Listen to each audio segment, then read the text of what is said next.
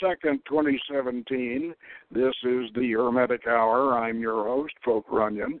And tonight we present a discussion on the biblical mystery man, Melchizedek, who appears in the first book of the Bible, Genesis, and later in the New Testament. Melchizedek literally means king and priest, or priest king. He was said to have given the first communion to Abraham in the days before Joseph became a leader in Egypt. Now, although he's legendary, he was said to have established an order of priesthood to rival that of Moses' brother Aaron. Melchizedek represented the original Canaanite god El, the Most High God, whereas Aaron's priesthood was that of Moses' Jehovah, Yahweh. After the Babylonian captivity, Ezra attempted to overwrite all references to El in the Bible and make Jehovah the supreme being. The New Testament declares twice that Jesus the Nazarene is a priest after the order of Melchizedek. Now, we will look at this in relation to the Egyptian and Phoenician situation at the time and later Gnostic Christian writings about Melchizedek. So, if you want to do some biblical detective work, tune in, stay with us, and we'll solve the mystery. I'll be joined tonight by Frater Solomon, Michael Johnson, our biblical scholar, and my co author on several projects such as this one. But before we bring Mike on board, let me set the stage for this discussion on Melchizedek. Now, just as important as the question who, what, and when was Melchizedek is the perhaps more important question who, what, and when was Abraham? And according to the Bible, Abraham, originally Abram, was the founding patriarch of the Hebrew people. He was a Chaldean from Ur, Ur, a city at the mouth of the Euphrates River in the Persian Gulf. Now, supposedly, this was around 1500 BC, about the same time the Ugarit tablets were written over in Canaan. He had a vision of one God that led him and his tribe out of Mesopotamia in search of a new land. He and his people went north to Haran, the city of the moon god Sin, and they stayed there long enough to make souls and also to to get a, lunar calendar uh, for the Hebrew people. Now then they went southwest down into Canaan, where Abram fought and won a battle with three rival tribes from Babylon. And then he visited Melchizedek in what is now Jerusalem. In those days, it was it was just Salem, and the the, the Jeru part comes from the Jebusites. Now, the Canaanite priest king was a priest of the Most High God, according to Genesis, which was, of course, the Canaanite El, which we are to assume was Abram's muse. And uh, so the so the Chaldean warlord, the patriarch Abraham, uh, accepted the Canaanite El which we, you know, and and um, now Melchizedek sealed this covenant with a communion of bread and wine, which later was the model for the Christian communion. And he renamed Abram Abraham, the perfected one. Now there was a, famine in Palestine very shortly thereafter. They didn't call it Palestine in those days. And uh, Abraham and his people moved south into Egypt. This was the first of several Hebrew refugee invasions of the Black Land. and probably one military invasion. And the question who, what, and when was Abraham is important because he, the original patriarch and first prophet of his nation, accepted El, the Most High God of the Canaanites, as the same voice that had been leading him and his tribe since they left Babylon.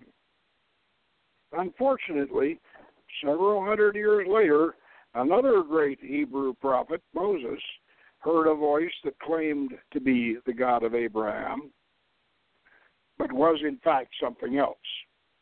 The Old Testament, as we have it today, had been edited and rewritten by Ezra before and after the Babylonian captivity in a clumsy attempt to replace El with Yahweh, and thus obscure the historical existence of two rival Hebrew priesthoods that of Moses and his brother Aaron and Levites, and that of Melchizedek's Abraham, David, Solomon, and Jesus.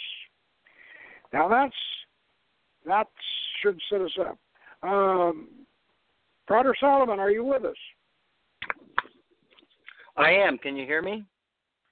Oh yeah, I can hear you loud and clear. Uh, oh, so uh, that that's that's basically the setup. You know, uh, reason why I, I I said that it, it's just as important that we uh, that we talk about who Abraham was and you know as as Melchizedek and the time frame and everything is is because without Abraham and, and this communion, uh, we really don't have a we really don't have a mystery. Uh, and uh, do you do you think actually that Abraham dates back as far as 1500 BC? I'm wondering if it, if it might not be a lot later. What do you think? I just find it very obscure Abraham, Melchizedek, anything after Noah or, or before um, uh, before Moses. Um, well, even Moses is a mystery, but but I'd have to think that it, he he'd have to be. Con- What's the matter? I lost you. I lost you. Yeah, call back in, Michael. Anyway, um, so I will continue uh, with this. Um, what? Sorry, oh, sorry about that. Yeah, I'm still yeah, here. Yeah. Um, yeah. Okay. But if, well, what the, if um, you really think Abraham? You really think Abraham was as far back as 1500 BC? Well, let's see on chronology. Uh, he'd have to be. He, he's probably a couple centuries before Solomon, which would be 1000 AD, but he couldn't be that far back because the stories are too um, interwoven. They're too connected. I agree I, with would put him. Yeah, I, I, I I'd put him maybe more around oh um,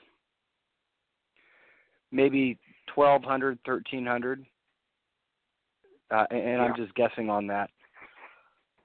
Um, yeah, I Um, think that works out a lot better. Yeah. because obviously, you know, when when um, Ezra and his crew were making these genealogies up, they wanted to have these profoundly long lifetimes, which uh, they kind of uh, would have maybe gotten from the Chaldeans or the Egyptians. They both like to um, make their kings live several centuries or even thousands of years long. Uh, the further they went back, it was just the whole uh, how ancient can we make our kings uh, sound because it, it added to the prestige. You have these long living kings who lived uh, centuries ago, and then all of a sudden it, it's just uh, these guys are larger than life. And um, when they were larger than life, then their descendants felt like they were larger than life as well. Yeah, in the case of, of Melchizedek, uh, legend has it that his that his name was really Shem, and and that he was the only survivor of the flood. In other words, uh, he was either he was either hanging on to a uh, hanging on to a rope hanging from the ark, or he was somehow found himself a a, a tree that was tall enough, and I don't know how he survived the flood, but they, but they, the Jewish Jewish legend has it that he was the last survivor of the flood, and and uh, and that he was immortal, basically that he, and and they that all through the Melchizedek uh, uh, legend you find this the, the, the these references not just to his immortality, but to his, uh, uh, frankly, it seems like to his reincarnation. I know we get that we get that both uh, both out of uh, um, uh, the Dead Sea Scrolls. They they they seem to indicate that he's going to reincarnate in the future, and uh, the Nag Hammadi uh, uh, uh, tract uh, tract seems to indicate that that, uh, that that, that he is going to continually reincarnate if he doesn't, in fact, actually continue to live. We've got to, we've got to, yeah. What were we going to say? Yeah. Well, uh, well, uh, well, there is something interesting. Uh, reading the tractate, it's a revelation from Gamaliel, who is a um, sort of an archangel who who is above the seventh heaven.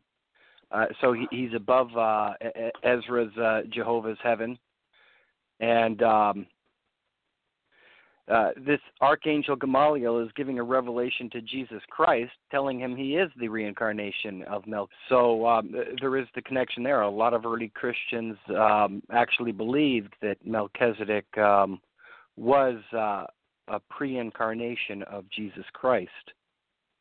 And um, the, the whole Gnostic tractate, it, it's really beautiful. It, it's much more detailed than um, the Dead Sea Scrolls. The Dead Sea Scrolls do uh, pretty interestingly. They they make Melchizedek um, uh, identical with um, Michael the Archangel and the Prince of Light, and his uh, adversary that he fights against. So so Melchizedek's the very big figure in um, the uh, Dead Sea community, but uh, his his arch nemesis was uh, Melchi Resha. Belial.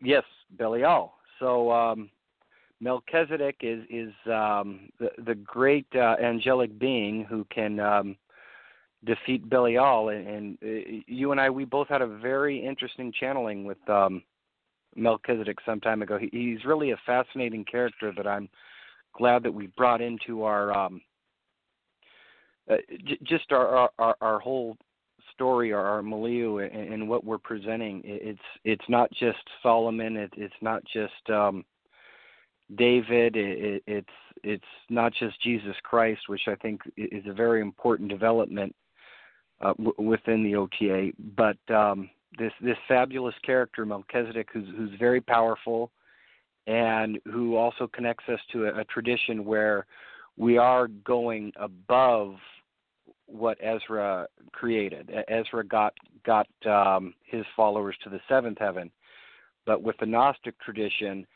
we are going up to the uh, 365th heaven, um, from which uh, Gamaliel is uh, associated with, and uh, comes down to reveal um, to Jesus Christ who he was in a previous incarnation. Uh, this character, yeah. Melchizedek, he, he's very fascinating. One thing, um, and it's just kind of a side note, but it, it's very telling. Joshua, when he was um, going up against um, the Canaanites. The adversary who was in charge of uh, Jebus or Salem, his name was Adonizedek.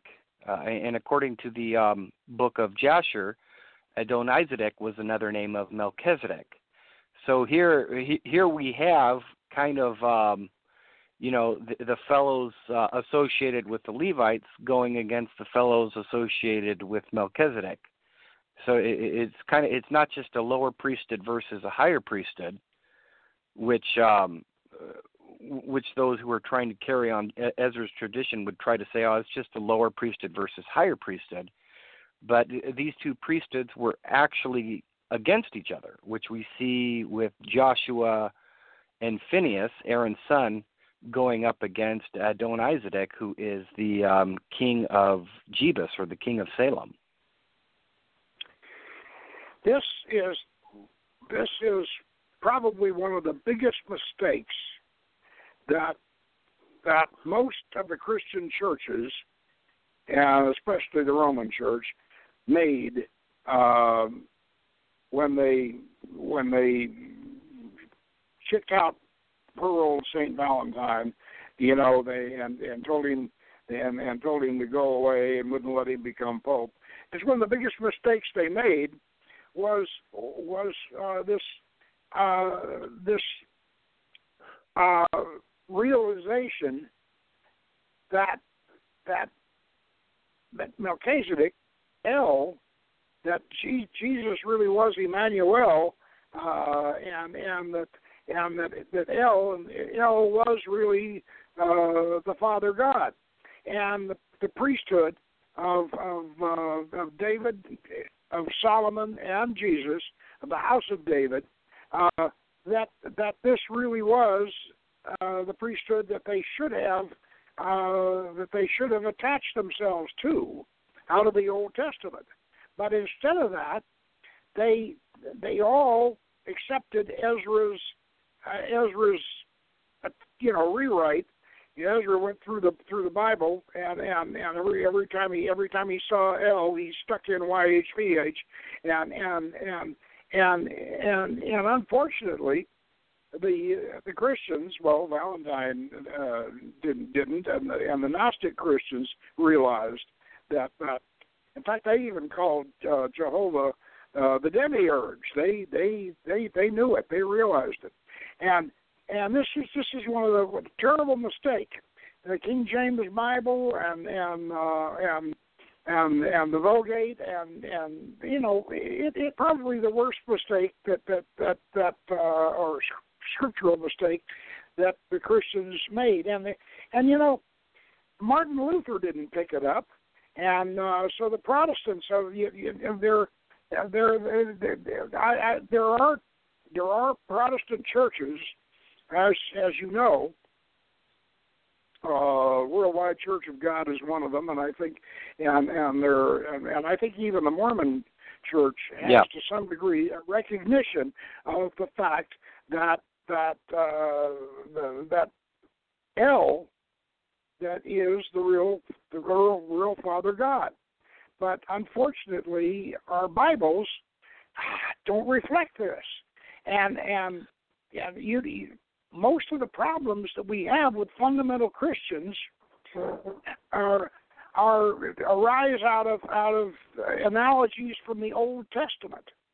You know, they all these horrible things uh, that that that happen in the Old Testament that are attributed either to um, to uh, Jehovah or to his prophets, like for instance all those awful all those awful atrocities in the in the book of Judges and things like that, and and polygamy and and all of these various these uh, these really reprehensible attitudes and and things in, that that that have come through to Christianity and unfortunately fundamental Christianity and and Catholicism seem to seem to uh, you know you can trace them back to the fact that we that we did not have a right priesthood. We we we still we're still under the under the the spell of of, of Ezra's uh, Ezra's rewrite. Um, and, you you uh, bring up something you, that that that um that I, I might want to shed some light on, and this is actually something that you and I have talked about before. But one thing that's revealing of, of these um, priesthoods being uh, totally distinct to each other uh, in their attitudes is towards women.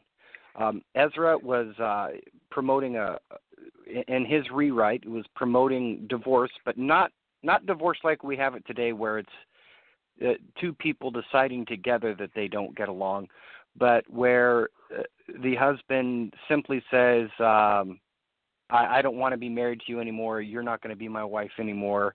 That's it. We're divorced. Um, you get nothing. Uh, whereas Jesus, uh, you could actually see Jesus is poking at Ezra because um, Jesus says, uh, well, Moses said that uh, you could be divorced, but um, God really doesn't like that. God doesn't want you to get divorced. It was because they were weak people that that was allowed.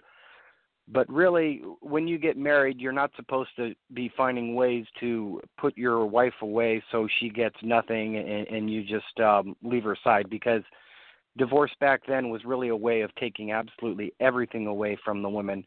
And, and Jesus' attitude was no, we have to protect our women, we have to um, treat them as equals, and um, we, we have to be in it for the long haul to take care of them. That's that's the attitude that we need to have.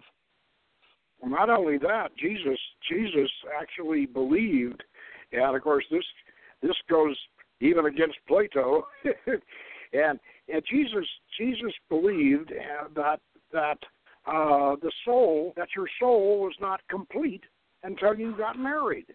That that uh, this whole you know this romantic idea of your soulmate uh, that wasn't uh, that that that uh, soulmate idea was a distortion of the idea that when you when you get married, uh, yeah, she's your soulmate, whether whether that was esoterically ordained or not. If you you know when when and Jesus said very very uh, clearly, he said, "What God hath hath hath bound together, let no man put asunder," and he meant it.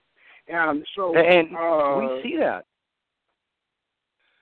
yeah, we see that yeah. in, in reality. Napoleon Hill, in his book Think and Grow Rich, uh, in his uh, research on successful men and uh, all the key ingredients, one of the key factors he said is uh, behind every good man is a good woman. Uh, if a, if a man, uh, if a successful man is to be successful, you will virtually always see a supportive woman um, by his side who who is his um, his bulwark of support. Without that, that without that key ingredient of a supportive woman, then you don't have uh, what what you need to to really be everything that you can be.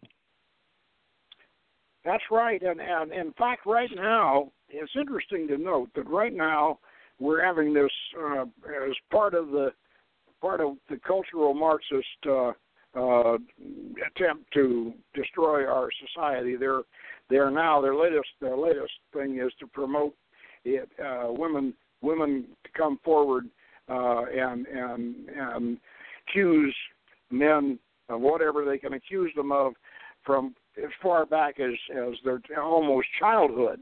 Uh, and uh, and uh, and also uh, to insist that that women have the uh, have equality in the creative fields, and and uh, the I just noticed that a prominent editor, New York editor, uh, came out and, and, and to answer the question, why are there so few women artists and writers? And and basically, it uh, you know, it, it is that that men do tend to be more outgoing in the creative fields. They, they, they uh, you can you can say this is you know kind of the sexual analogy or whatever, however you want to say it, but uh, this this this is nat- natural that that when it comes to uh, works of art and literature and everything else, men are men have predominated, and they will they will probably continue to predominate as far as create that that is concerned. But at the same time, uh, there's behind behind every behind every great great uh, great artist and behind every great writer there's always there's always a very very inspiring woman and if you don't if you don't think so just look at the dedications to the to the books and and, and the works.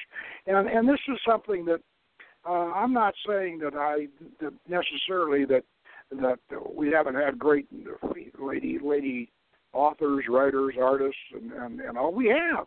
And and certainly and and we and we'll have more. But but uh nature the, the nature uh, of things are is that men like the uh, that that saying you know uh that men do and women are you know.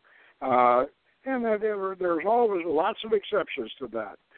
And of course in the hermetic tradition we have hypatia and and uh, and of course you can also mention, uh, well, not gosh, Margaret Thatcher and and uh, and uh, um, you know even well we even give give give Olga Blavatsky some credit for creativity because she certainly did did create a lot. And and uh, uh, you know so I'm all for uh, I'm all for and and and we should be for women's uh, uh, equality and expression and everything but we but we also should consider nature. And and Jesus uh, was Jesus looking at the uh, the Genesis Garden of Eden uh, formula, Eve and Adam together, you know, she was Adam's helpmate, and and uh, um, this this is is really kind of the nature of of, of, of, of, of the nature of of, of nurture and and and uh, creativity. And uh, but to get back to Melchizedek, the true nature, Melchizedek's true nature and the significance is, as I say, uh, one of the one of the big things philosophically behind uh, behind Christianity that has been somehow or other has been I won't say swept under the rug, but it but it's been it's been distorted, and the distortion, of course, goes back to Ezra, and and so he accomplished it.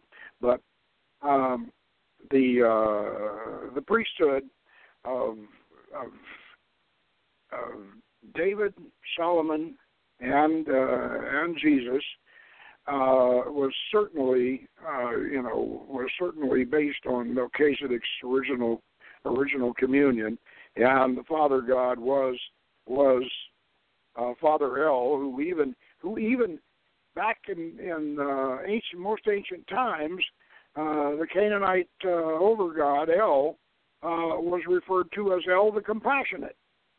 Um, now, let's uh, let's think about um, um, that Gnostic that Gnostic story of Melchizedek that was uh, written down by Athanasius, the uh, the patriarch of um, of Alexandria uh, in the in the second century. You're, I know you're familiar with it. That's uh, we we have it in uh, in the Old Testament Pseudepigrapha, the first volume. Uh, you want to talk about that a little bit?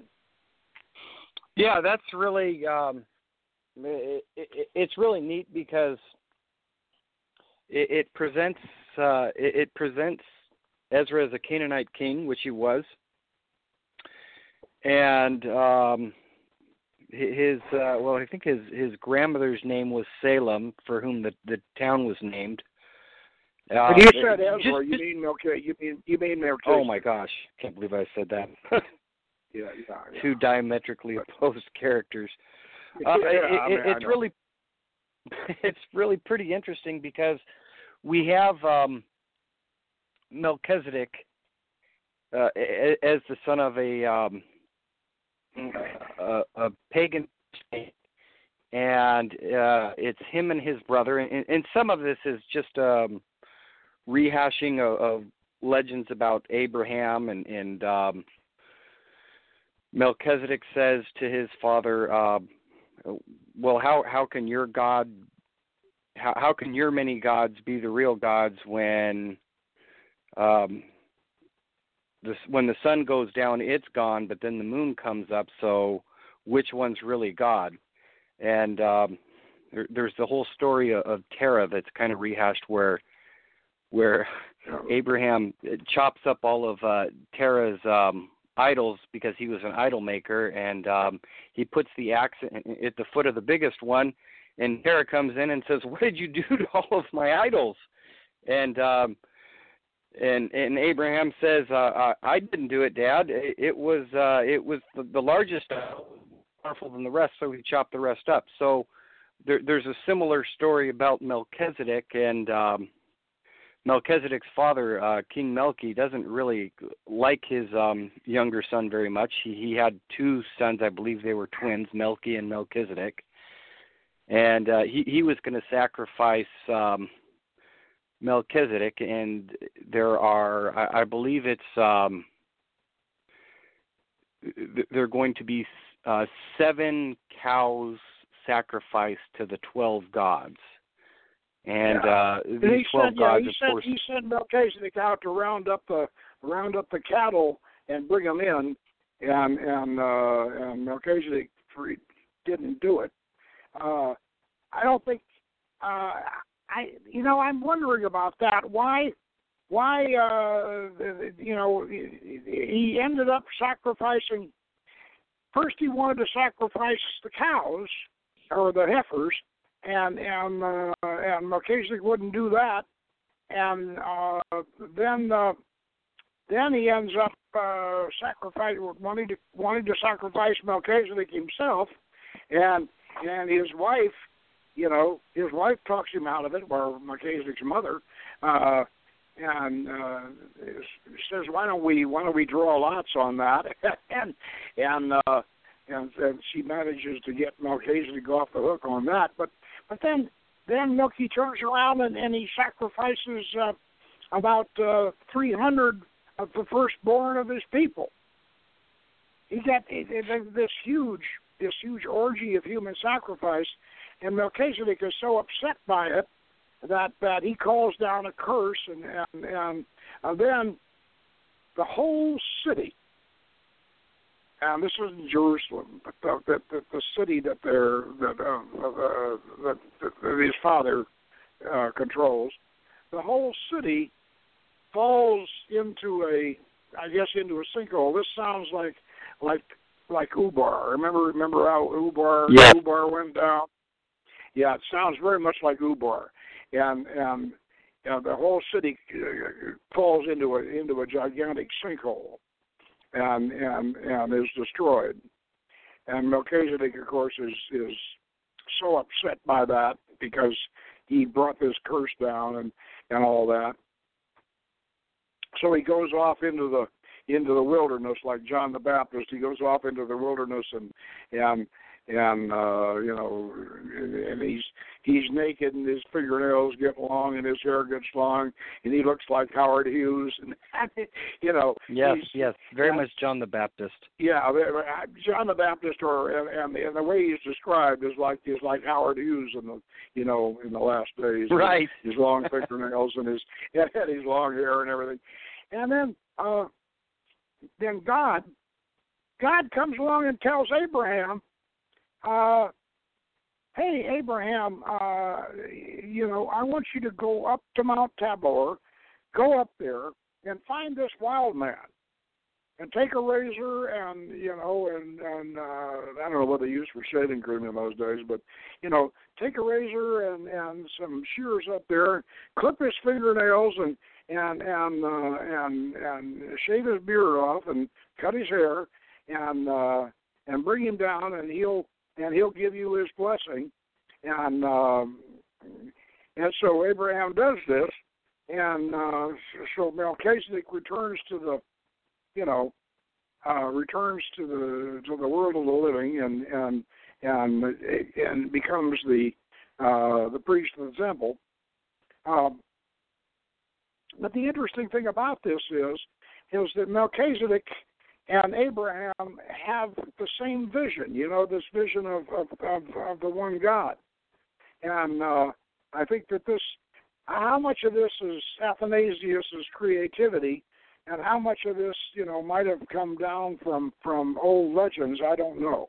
Uh, well, some of but, it I, uh, I think you can clearly see as a rehash. Like one of the problems with um, Melchizedek being alone in the wilderness and found by Abraham. I, I like this story, but it's missing an element, which is Melchizedek was already established king, and if you're a king, you can't be a king of no one and really be a king. So uh, Melchizedek had to have a stable community in Salem, or or, or thereabouts, and, and I do think it was in that area. And, and the reason why is because uh, Adonizedek is the king of Jebus, which is uh, the same area as Jerusalem and the same area as Salem, because Salem was just uh, the older name for Jerusalem. So I, yeah. I do think that Melchizedek had already been around uh, with with uh, a, a, a tiny little kingdom in, in this city state of his, and uh, for some reason this story kind of misses that, and I think it mixes in a, a couple of legends. It's mixing in the legend of Ubar. I, I don't think that the whole city sunk. That that that doesn't quite pass the smell test because where was uh, Melchizedek's kingdom? It, it, because in in this story we have Abraham's really the one in charge because he's coming to a, a madman basically and shaving him and cleaning him up, and this guy doesn't even have a kingdom. Whereas um, in the New Testament and Old Testament, we have Melchizedek. Um, he, he's the one who's taking offerings from Abraham. Abraham is coming to Melchizedek for a blessing, not vice versa. So, so this story, um, it, it's whatever the original story was.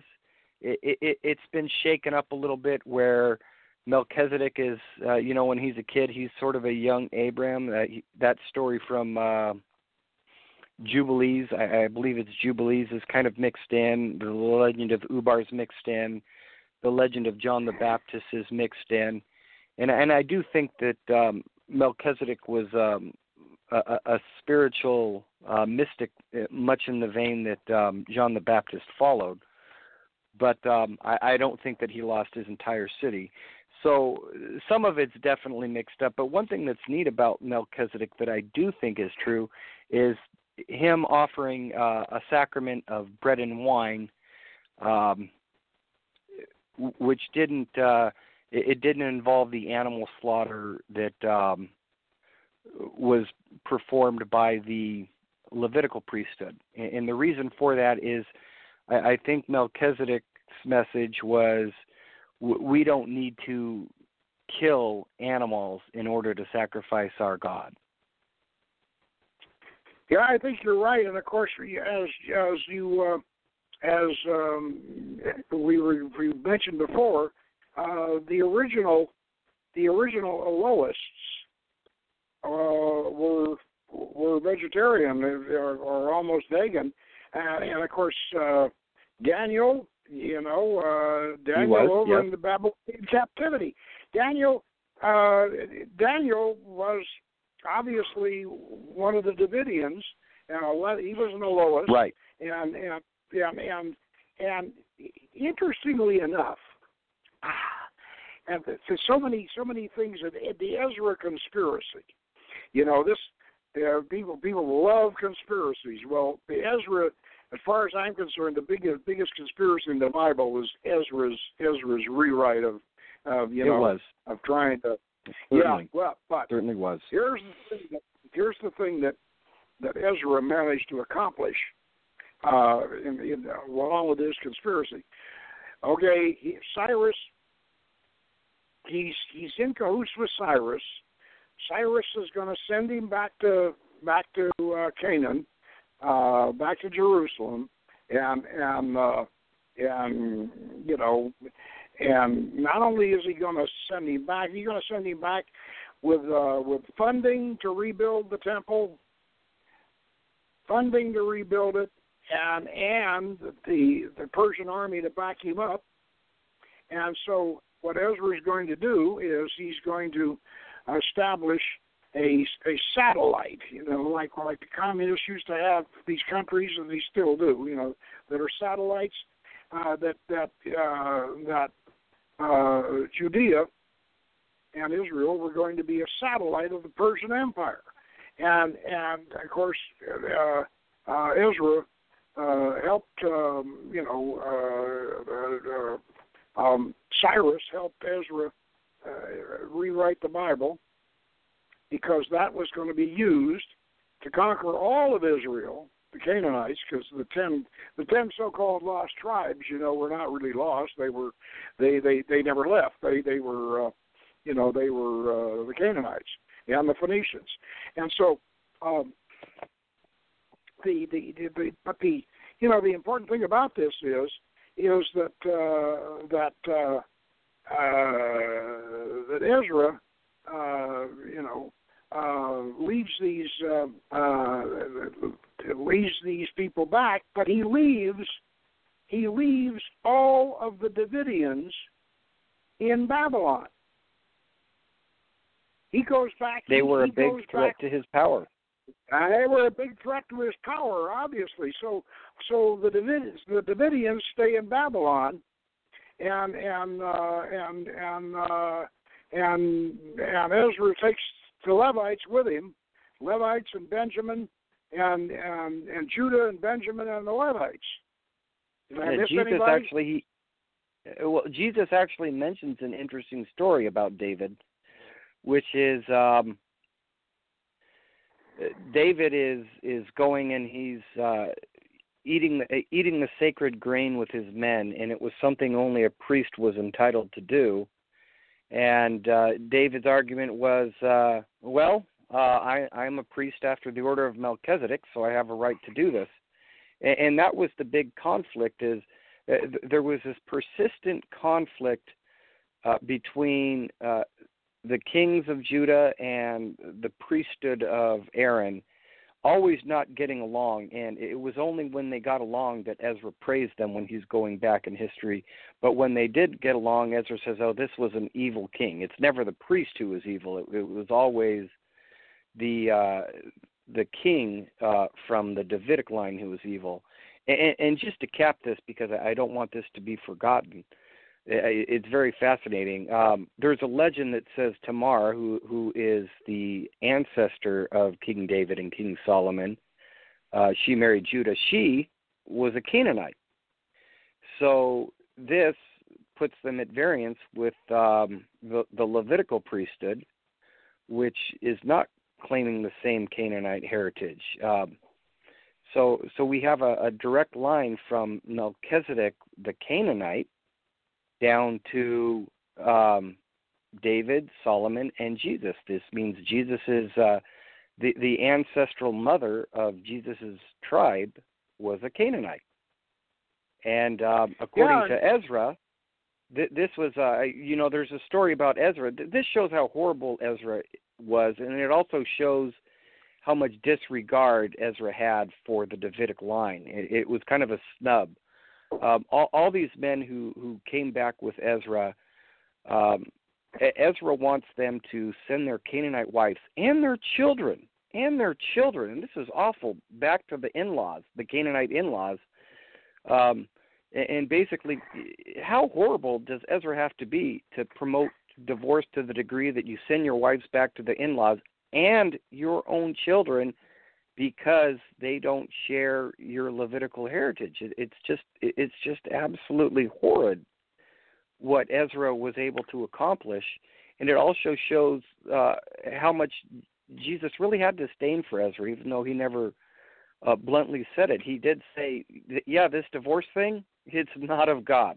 It, it's not of hell. This is uh, this is an invention." And and Jesus was essentially saying, um, no, Ezra, you you did have it right. You you were not following El. This is what El really wants, and that's what Jesus was really doing, and that's what we get gleams of in the Gnostic tradition is uh, of this higher tradition uh, of this higher uh, infinite God who really sees marriage as a sacred union and sees women as a special attachment to men who are to be prized and, and not discarded, really like cattle.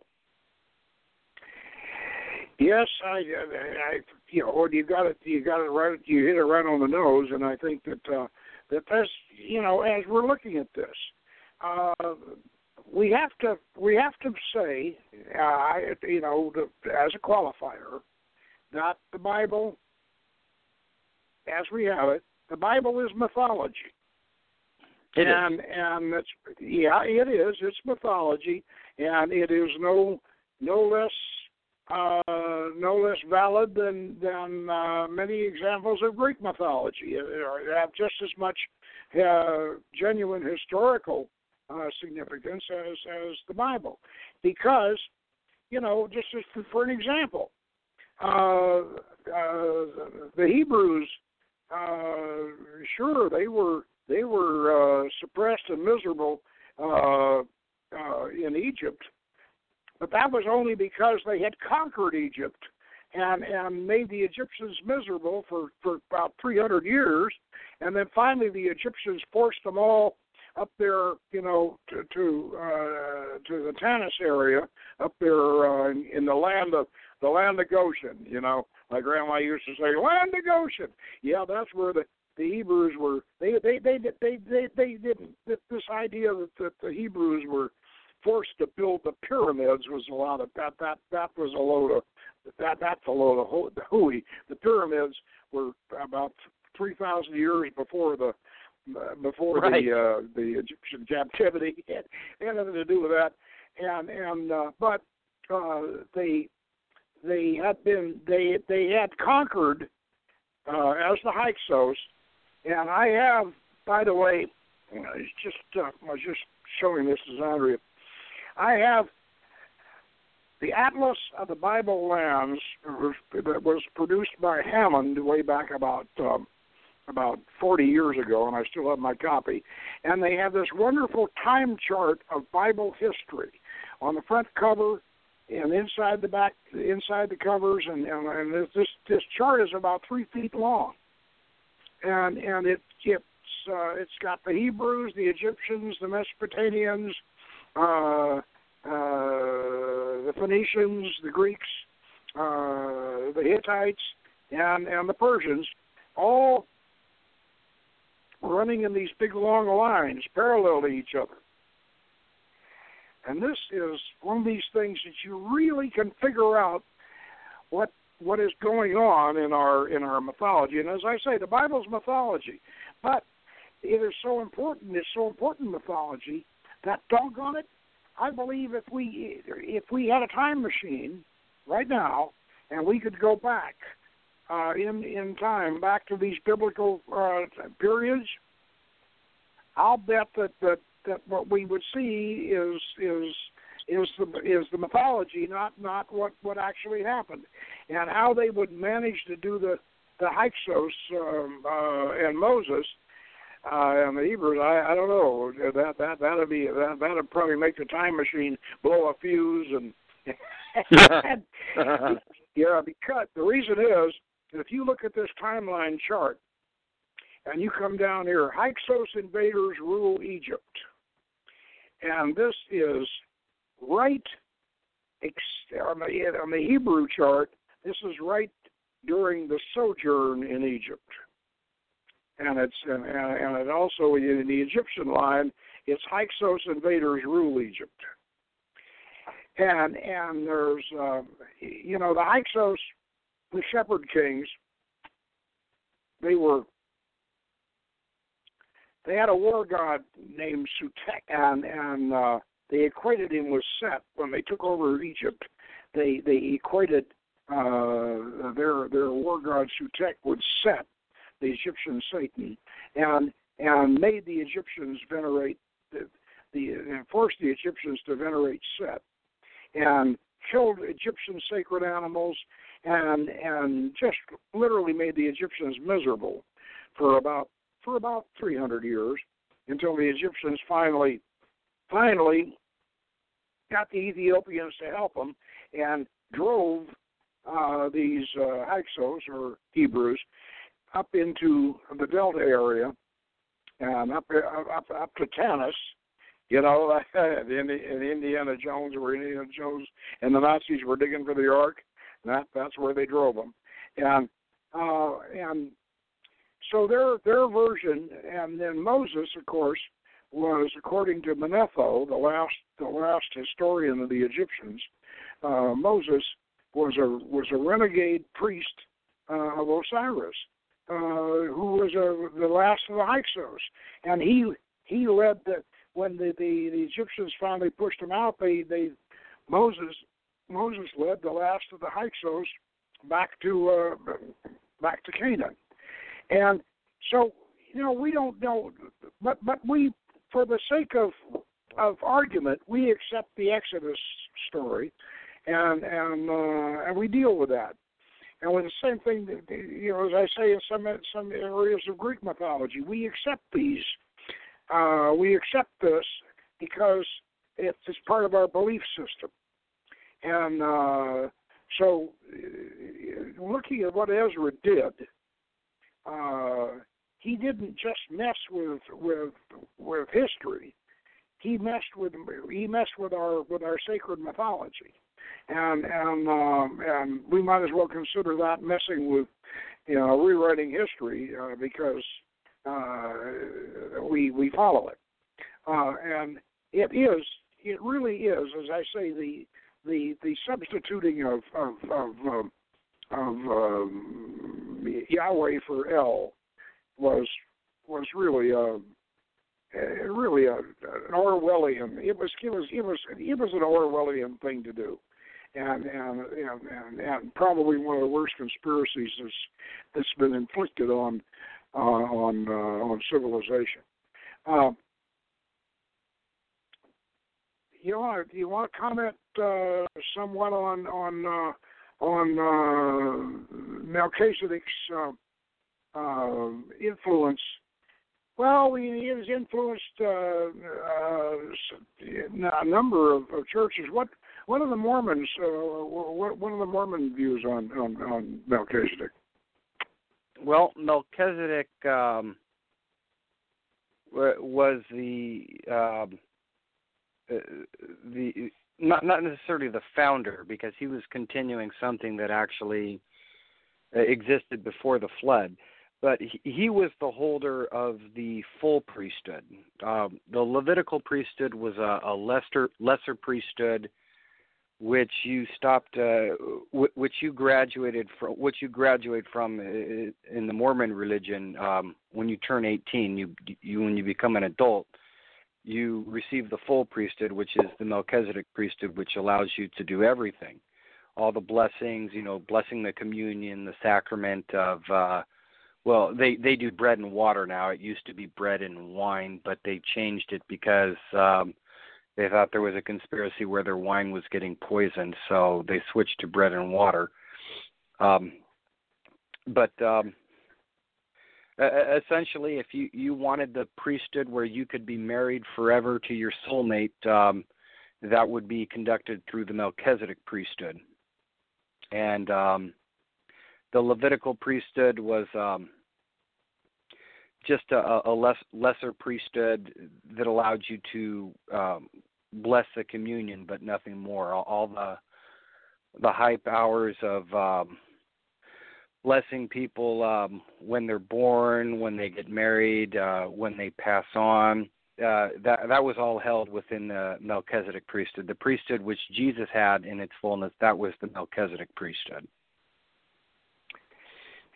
But then, then uh, what in, in the in the Mormon the Mormon Bible, uh, what happens with with Yahweh?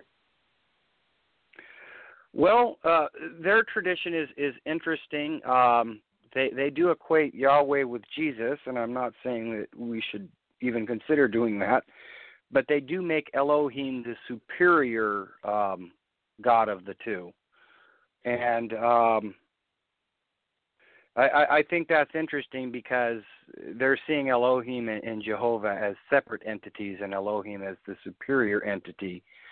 And one thing that I think is um, fascinating and, and significant, um, getting a little bit away from the, the Mormons, um, uh, because I, I think I've captured everything that that they're about as far as Melchizedek's concerned but uh, it, it was really Wellhausen in, in uh, Germany. He's a, an awesome German scholar who realized, hey, wait a minute, I, I'm reading the, these five books of Moses, and I'm noticing some of the stories are about Elohim, which is an extended name of El, and other stories are about Jehovah. And, and the interesting thing about that is if you read Genesis chapter 1, um, where, where it's saying God, that's really Elohim in Hebrew and where it's saying uh, Lord God or Lord, that's Jehovah. Now, the story of Elohim, when he creates, he creates from the heavens by his word alone. So El has a significant amount of power. Elohim, you, you know, it says, I, I created man in, in my image. Elohim is sort of a, a plural term uh, where God is, you know, in our image. That is El and Asherat because it's two beings. It has the Ohim which is a, plural ending, so it's referring to at least two entities. And uh, it, really, what it's referring to is the Canaanite pantheon headed by El and Asherah. That's how Yeah. man is created in our image, not in my image. And then the second which chapter you have Jehovah. yeah, yeah. Yeah, was Well, you, you say, have Jehovah. evolves- he has to create Yeah, on the ground. Yeah, right. Which evolves according to the Nicene document and and and and and and can be confirmed all the way through uh, the Bible if you know how to read it. Uh, uh, El and Asherah uh, uh, have their counterparts on Earth of, of Baal and Astarte, uh, Isis and Osiris, uh, uh, Venus and Adonis, and and all of the uh, we might mention that, that Elohim is the pantheon. Is not just God; it's it's, it's the pantheon, and they're all aspects. And some of them are earthly aspects, and and so uh, eventually uh, Jesus, uh, and this is another uh, another sort of a conspiracy that that was was inflicted upon upon uh, the Christian New Testament whatever is the glorification of of of Mother Mary supposedly and and the, the uh, and and the downgrading of Jesus' wife Mary Magdalene. Uh, and so really we have you know if you want to take this thing from a Canaanite point of view, um, El and Mother Asherat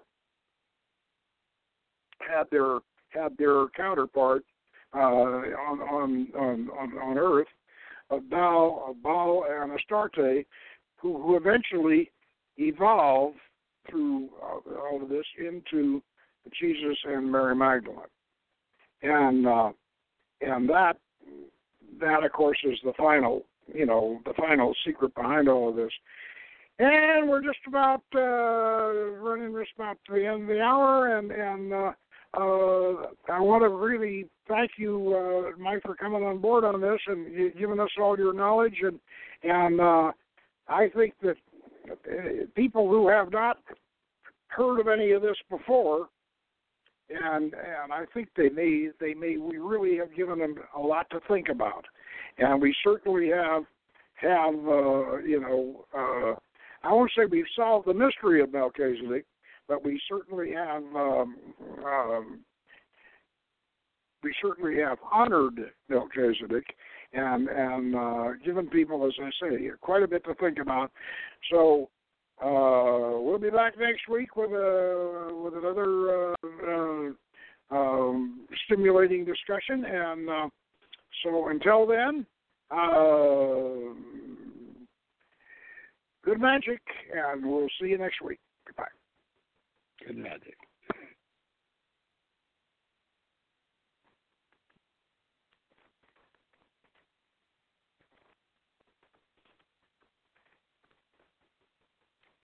Amplify your career through training and development solutions specifically designed for federal government professionals. From courses to help you attain or retain certification, to individualized coaching services, to programs that hone your leadership skills and business acumen, Management Concepts optimizes your professional development. Online, in person, individually, or groups, it's training that's measurably better. Learn more at managementconcepts.com. That's managementconcepts.com.